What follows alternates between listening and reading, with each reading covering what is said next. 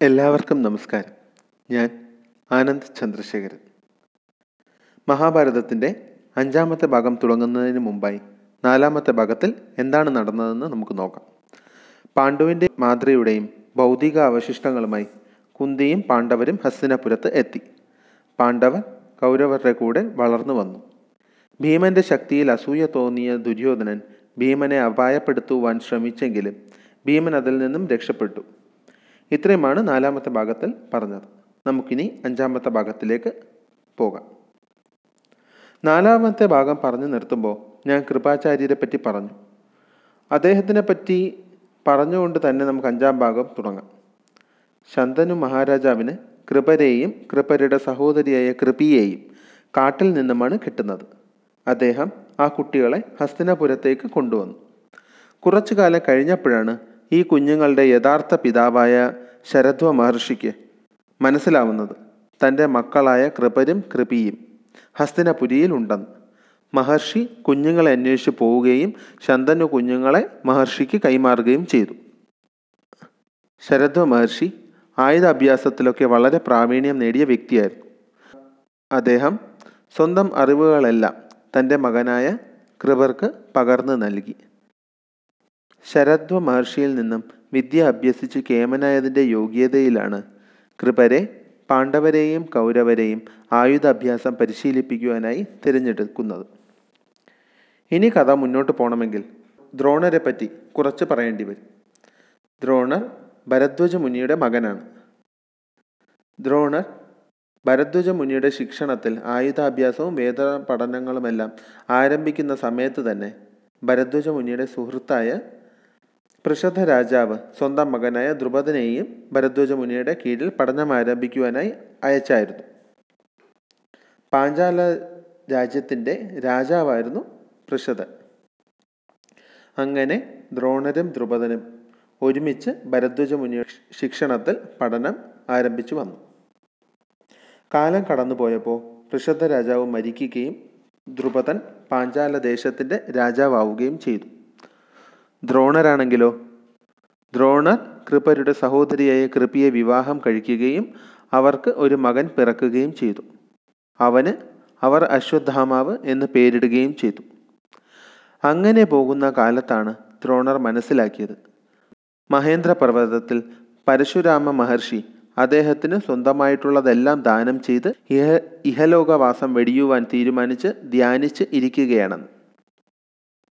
നിങ്ങളിൽ ചിലരെങ്കിലും ചിന്തിക്കുന്നുണ്ടാവും ആരാണ് പരശുരാമനെന്ന് അല്ലേ? അദ്ദേഹത്തെ പറ്റി വിശദമായി ഞാൻ പിന്നെ പറയുന്നതായിരിക്കും മറ്റൊരു ഭാഗത്തിൽ തൽക്കാലത്തേക്ക് നിങ്ങളിപ്പോൾ ഇത്രയും മനസ്സിലാക്കുക. പരശുരാമൻ മഹാവിഷ്ണുവിന്റെ അവതാരമാണ്. അദ്ദേഹത്തിന് തുല്യ തുല്യനായി മറ്റൊരു വില്ലാളിയില്ല. മഴുവാണ് അദ്ദേഹത്തിന്റെ പ്രധാന ആയുധം. ആയുധവിദ്യയിൽ അഗ്രഗണ്യനായിരുന്ന ഒരു മഹർഷിയാണ് പരശുരാമൻ. തനിക്ക് പരശുരാമനിൽ നിന്നും അദ്ദേഹത്തിന്റെ ആയുധങ്ങളും അവ ഉപയോഗിക്കുവാനുള്ള അറിവും സ്വന്തമാക്കണമെന്ന ആഗ്രഹത്തോടെ ദ്രോണർ മഹേന്ദ്ര പർവതത്തിലെത്തി പരശുരാമനെ കണ്ട് വന്ദിച്ചു. പരശുരാമൻ ചോദിച്ചു ആരാണ് നീ? നിനക്ക് എന്താണ് വേണ്ടത്? അപ്പോൾ ദ്രോണർ പറഞ്ഞു താൻ ഭരദ്വജ മുനിയുടെ മകനാണെന്നും പരശുരാമൻ തനിക്കുള്ളതെല്ലാം ദാനം ചെയ്യുകയാണെന്ന് അറിഞ്ഞ് വന്നതാണെന്നും അറിയിച്ചു. അപ്പോൾ പരശുരാമൻ പറഞ്ഞു എന്റെ കൈവശമുണ്ടായിരുന്ന വിലപിടിപ്പുള്ളതെല്ലാം ഞാൻ ദാനം ചെയ്തു കഴിഞ്ഞു. ഇനി അവശേഷിക്കുന്നത് ഈ ശരീരവും തന്റെ കുറച്ച് ആയുധങ്ങളും മാത്രമാണ്. അതിലേതാണ് നിനക്ക് വേണ്ടത് എന്ന് ചോദിച്ചു. ദ്രോണർ ഒട്ടും സമയം പാഴാക്കാതെ പരശുരാമനോട് അഭ്യർത്ഥിച്ചു.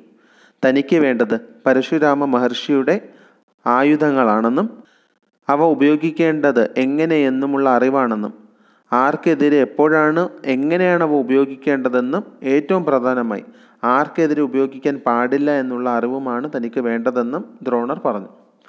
ഇതെല്ലാം തനിക്ക് പകർന്നു തരണമെന്ന് അദ്ദേഹം അഭ്യർത്ഥിച്ചു.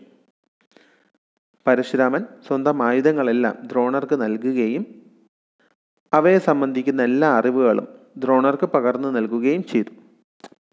പരശുരാമനിൽ നിന്നും ആയുധങ്ങളും അവ സംബന്ധിക്കുന്ന അറിവും നേടിയ ദ്രോണർ തന്റെ സുഹൃത്തായ ദ്രുപദനെ കാണുവാൻ ചെന്നു. പാഞ്ചാല ദേശത്തിന്റെ അധിപനായ തന്റെ കളിത്തോഴനായ ദ്രുപദനെ കാണുവാനായി ദ്രോണർ ദ്രുപദന്റെ സദസ്സിലേക്ക് ചെന്നു. എന്നിട്ട് പറഞ്ഞു എന്റെ സുഹൃത്തെ ഞാൻ പരശുരാമനിൽ നിന്ന് വിശിഷ്ടങ്ങളായ ഒട്ടനവധി ആയുധങ്ങൾ നേടിയിട്ടാണ് നിന്നെ കാണുവാനായി വന്നിരിക്കുന്നത്. ദ്രോണർ പ്രത്യേകിച്ച് ഒരു ആവശ്യവും പറഞ്ഞിരുന്നില്ല. പക്ഷേ ദ്രുപദൻ വളരെ മോശമായാണ് ദ്രോണരോട് തിരിച്ചു പെരുമാറിയത്. ദ്രുപദൻ എല്ലാവരുടെയും മുന്നിൽ വെച്ച് ദ്രോണരോട് ചോദിച്ചു സുഹൃത്തോ ഏത് വകയിലാണ് വെറുമൊരു ദരിദ്രനായ ബ്രാഹ്മണനായ നിങ്ങൾ രാജാവായ എന്റെ സുഹൃത്തായി മാറുന്നത്? പോയി നിന്റെ തരത്തിലുള്ളവരുമായി സൗഹൃദം സ്ഥാപിക്കുവാൻ നോക്ക്. പണ്ട് കുട്ടിയായിരുന്ന കാലത്ത് അപ്പോഴത്തെ അറിവില്ലായ്മയ്ക്ക് ഞാൻ നിന്നെ എന്റെ കൂട്ടുകാരനായി കണക്കാക്കിയിരിക്കാം. ആ കാലമൊക്കെ കഴിഞ്ഞു. ഇന്ന് ഞാൻ രാജാവും നീ വെറും ഒരു ദരിദ്രനായ ബ്രാഹ്മണനുമാണ്. മേലിൽ ഇല്ലാത്ത സൗഹൃദം സ്ഥാപിക്കാൻ എന്ന വണ്ണം എന്റെ സഭയിലേക്ക് വന്നു പോകരുത്. എന്ന് പറഞ്ഞ് ദ്രോണരെ ശാസിച്ച് പറഞ്ഞു വിട്ടു. മനസ്സിലൊരായിരം അപമാനത്തിന്റെ അമ്പുകൾ തറഞ്ഞു കയറുന്ന വേദനയോടെ ദ്രോണരും ദ്രുപദന്റെ സഭയിൽ നിന്ന് ഇറങ്ങിപ്പോയി. ഈ അപമാനത്തിന്റെ തീക്കനൽ ഉള്ളിൽ ഒതുക്കിയാണ് ദ്രോണർ ഭാര്യയായ കൃപിയെയും മകനായ അശ്- അശ്വത്ഥാമാവിനെയും കൂട്ടി ഹസ്തിനപുരിയിൽ എത്തുന്നത്. ഹസ്തിനപുരിയിൽ ഭാര്യയുടെ സഹോദരനായ കൃപരുടെ വീട്ടിലാണ് അവർ താമസിക്കുവാൻ വന്നത്. കുറച്ചു കാലം മറ്റാരും ശ്രദ്ധിക്കപ്പെടാതെ അവർ അവിടെ ജീവിച്ചു വന്നു. അങ്ങനെയിരിക്കെ ഒരു ദിവസം പാണ്ഡവരും കൗരവരും കൂടെ കളിച്ചുകൊണ്ടിരിക്കുമ്പോൾ പന്ത് കിണറ്റിൽ വീണു.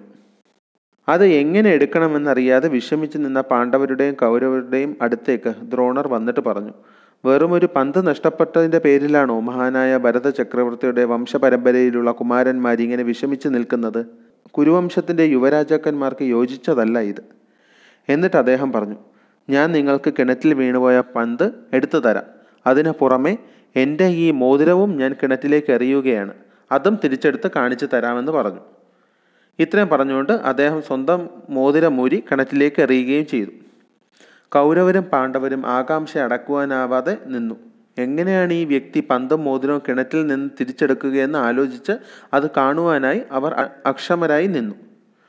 ദ്രോണർ കുറച്ച് ദർഭപ്പുല്ല് പിഴുതെടുത്ത് മന്ത്രം ചൊല്ലി ആ ദർഭപ്പുല്ല് ഒന്നിന് പിറകെ ഒന്നായി കിണറ്റിലേക്ക് ഇറക്കി വീണുപോയ പന്ത് പുറത്തെടുത്ത് യുവരാജാക്കന്മാർക്ക് നൽകി. എന്നിട്ട് സ്വന്തം മോതിരം ദ്രോണർ ഒരു അമ്പെയ്ത് തിരിച്ചെടുക്കുകയും ചെയ്തു. ഇത് കണ്ട് പാണ്ഡവരും കൗരവരും അമ്പരപ്പോടെ കണ്ണുകളെ വിശ്വസിക്കാൻ കഴിയാതെ നിന്നു.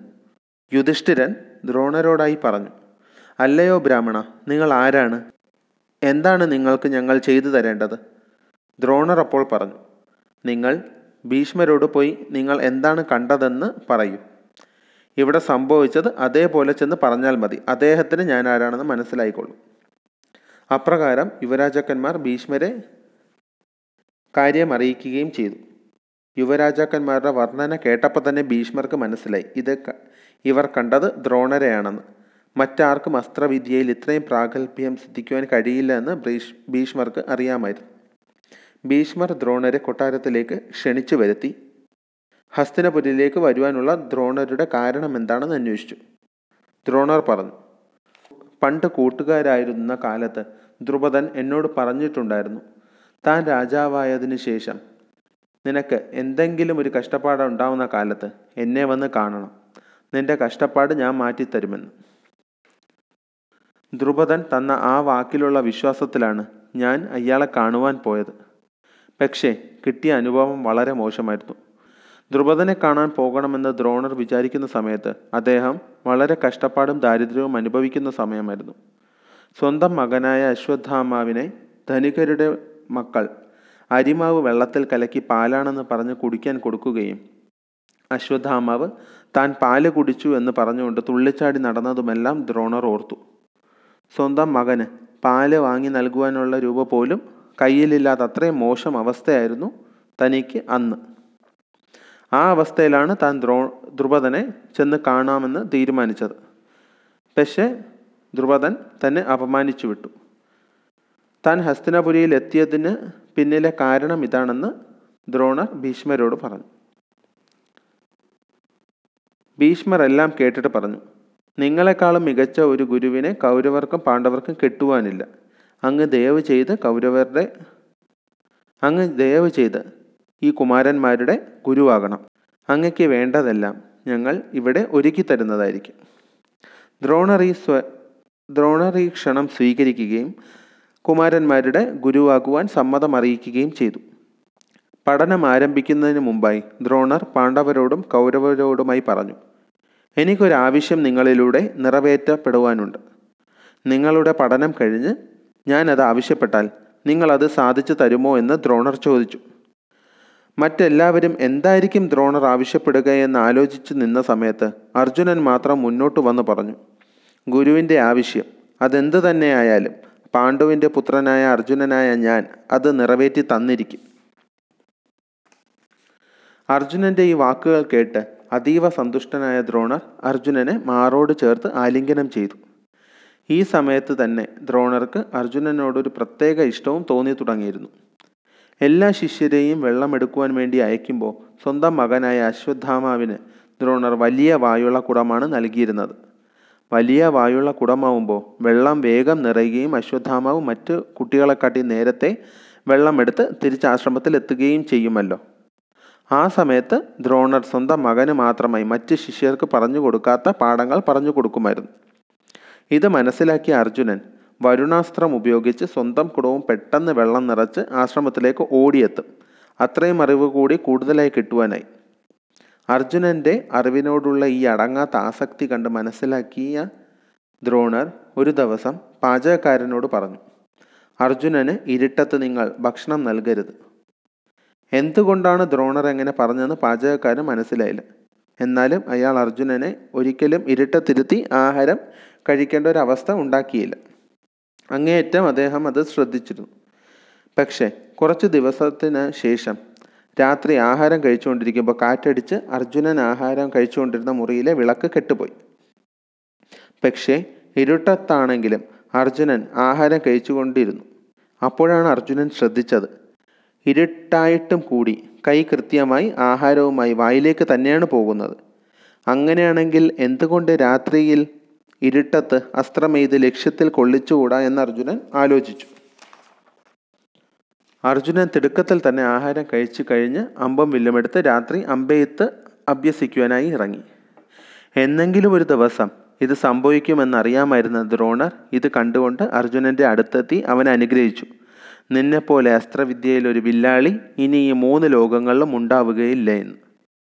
എന്റെ എല്ലാ അറിവും ഞാൻ നിനക്ക് പകർന്നു തരുമെന്നും ദ്രോണർ അർജുനനോടായി പറഞ്ഞു.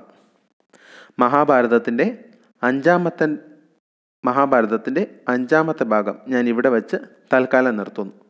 അടുത്ത ഭാഗത്തിലും അഞ്ചാം ഭാഗം തന്നെയായിരിക്കും തുടരുക. നന്ദി.